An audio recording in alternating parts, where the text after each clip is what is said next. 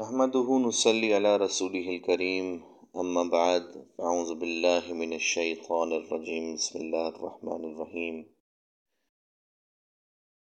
رب اشرح لي صدري ويسر لي أمري واحلل عقدة من لساني يفقهوا قولي واجعل لي من أهلي آمین یا رب العالمین.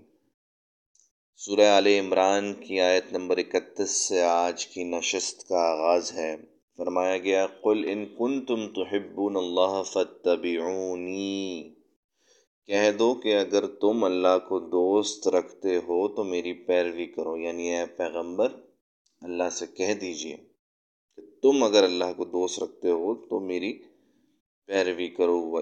یحببکم اللہ یغفر لکم ذنوبکم۔ اللہ بھی تمہیں دوست رکھے گا اور تمہارے گناہ معاف کر دے گا۔ اللہ غفور الرحیم اور اللہ بخشنے والا مہربان ہے۔ یہ آیت بہت معروف ہے اور ہمارے خطبات میں بہت کثرت سے بیان کی جاتی ہے۔ اس کا نتیجہ یہ نکلتا ہے کہ التی اللہ و رسول کہہ دو کہ اللہ اور اس کے رسول کا حکم مانو فعین طول اور اگر نہ مانے فعن اللہ لا يحب الکافرین تو اللہ بھی کافروں کو دوست نہیں رکھتا۔ یہ دو آیتیں اس اعتبار سے بہت اہم ہیں کہ ان میں رسول اللہ صلی اللہ علیہ وسلم کے لیے دو الفاظ آئے ہیں۔ اطاعت اور اتباع۔ دیکھیں، اطاعت اگر نہیں تو یہ تو کفر ہے کہ حضور نے اگر حکم دیا صلی اللہ علیہ وسلم ایک چیز کا تو وہ تو کرنا ہے۔ اتباع لیکن اس سے بلند شے کا نام ہے۔ انسان خود تلاش میں لگ جائے کہ رسول اللہ نے کس موقع پر کیا عمل کیا تھا صلی اللہ علیہ وسلم۔ چاہے حکم دیا ہو کہ نہ دیا ہو اور عمل پیرا ہو جائے۔ جیسے جب کسی سے محبت ہو جاتی ہے تو انسان اس سے ایک مناسبت پیدا کرنا چاہتا ہے۔ بالکل یہ حال ہونا چاہیے۔ ان اللہ اصطفیٰ آدم و نوحا و آل ابراہیم و آل عمران العالمین۔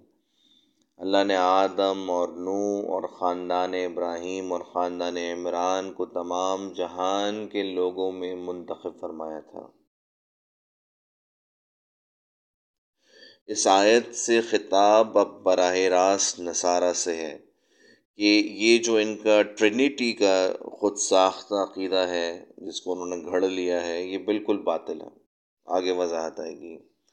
ضروریاتم بعدها من بعد، ان میں سے بعض بعض کی اولاد تھے۔ واللہ السمیع العلیم اور اللہ سننے والا اور جاننے والا ہے۔ حضرت نو آدم کی اولاد میں سے ہیں۔ ابراہیم نو کی اولاد میں سے ہیں۔ جبکہ بنی اسماعیل، بنی اسرائیل اور آل عمران ابراہیم کے اولادوں میں سے علیہم السلام۔ اس قالت امرآت عمران، رب انی نظرت لک ما فی بطن محررہ وہ وقت یاد کرنے کے لائق ہے جب عمران کی بیوی نے کہا ہے پروردگار، جو بچہ میرے پیٹ میں ہے، میں اس کو تیری نظر کرتی ہوں، اسے دنیا کے کاموں سے آزاد رکھوں گی۔ فتقبل منی۔ تو اسے میری طرف سے قبول فرما۔ ان کا انت سمیع العلیم۔ اور تو تو سننے والا اور جاننے والا ہے۔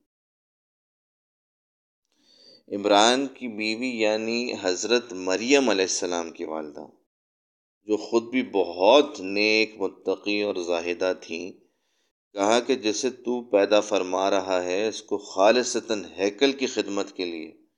یعنی دین کی خدمت کے لیے، تورات کی خدمت کے لیے وقف کر دوں گی۔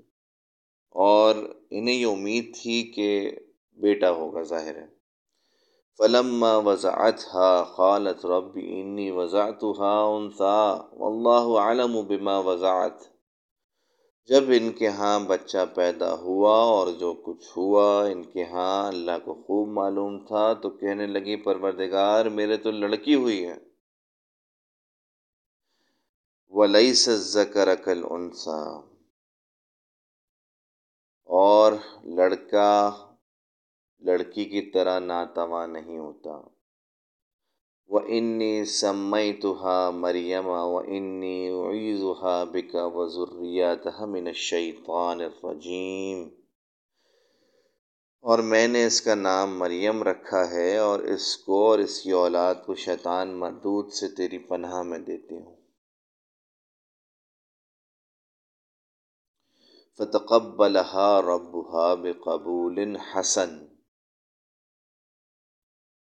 پروردگار نے اس کی پسندیدگی کے ساتھ، اس کو پسندیدگی کے ساتھ قبول فرمایا۔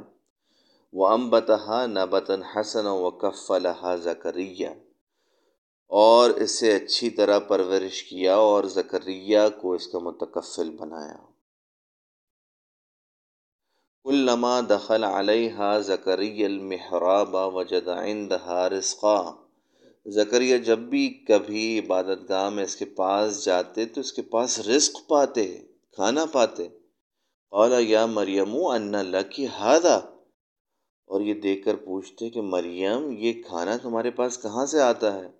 قالت ہوا من عند اللہ۔ وہ بولتی کہ اللہ کے ہاں سے۔ ان اللہ یرزق من یشاء بغیر حساب۔ بے شک اللہ جسے چاہتا ہے بے شمار رزق دیتا ہے، سبحان اللہ۔ حضرت زکریہ علیہ السلام اس بچی کے سرپرست مقرر ہوئے۔ رشتے میں حضرت مریم کے خالو ہیں اور ہیکل سلیمانی کے چیف پریسٹ بھی۔ جب زکریہ بی بی مریم علیہ السلام کے حجرے میں جاتے، ان کے پاس کھانے پاتے، بے موسمی پھل پاتے۔ ایک رائے یہ بھی ہے کہ یہاں رزق سے مراد مادی کھانا نہیں، بلکہ علم و حکمت کے وہ موتی جسے دیکھ کے وہ حیران رہ جاتے کہ اتنی چھوٹی سی بچی کو ایسی معرفت کیسے حاصل ہو گئی۔ ہونا دعا زکریہ رب قال رب حبلی ملدن کو ضروریات طیبہ۔ اس وقت زکریہ نے اپنے پروردگار سے دعا کی اور کہا کہ اے پروردگار، مجھے اپنی جانب سے اولاد اولاد صالح صالح عطا فرما۔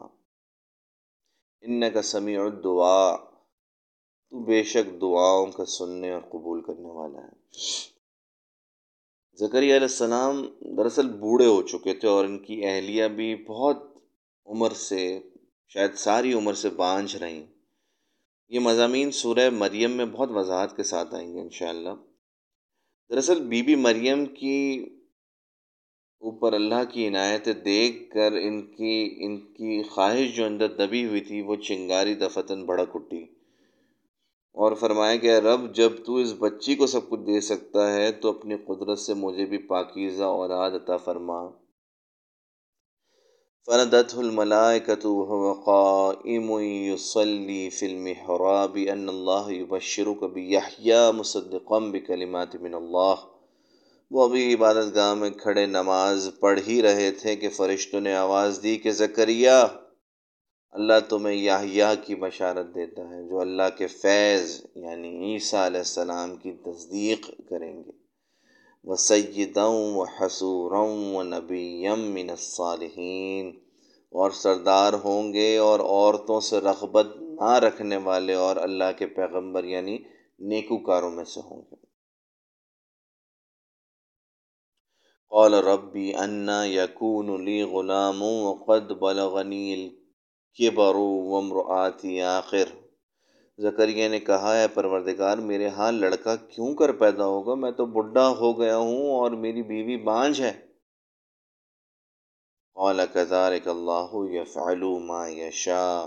اللہ نے فرمایا، اسی طرح اللہ جو چاہتا ہے کرتا ہے۔ دیکھیں، ابھی خود ہی دعا کر رہے تھے اور بشارت بھی آ گئی۔ تو پھر غالباً اب ایسا محسوس ہوتا ہے کہ ری ایشورنس چاہ رہے ہیں۔ کہ میرے ہاں بیٹا ہوگا کیسے؟ جواب آیا کہ اللہ اسباب کا محتاج نہیں ہے۔ قال رب اجعل لی آیا زکریہ نے پرورد، کہا، پروردگار، میرے لیے کوئی نشانی مقرر فرما۔ قال آیا تو کو اللہ تکلم الناس ثلاثت ایام الا رمضا اللہ نے فرمایا، نشانی یہ ہے کہ تم لوگوں سے تین دن اشارے کے سوا بات نہ کر سکو گے۔ وسکر رب کا کثیر و سب بلاشی والے بکار تو ان دنوں میں اپنے پروردگار کی کثرت سے یاد اور صبح و شام اس کی تسبیح کرنا۔ بارک اللہ لی ولکم فی القرآن العظیم۔ ونفعنی ویاکم آیات و ذکر الحکیم۔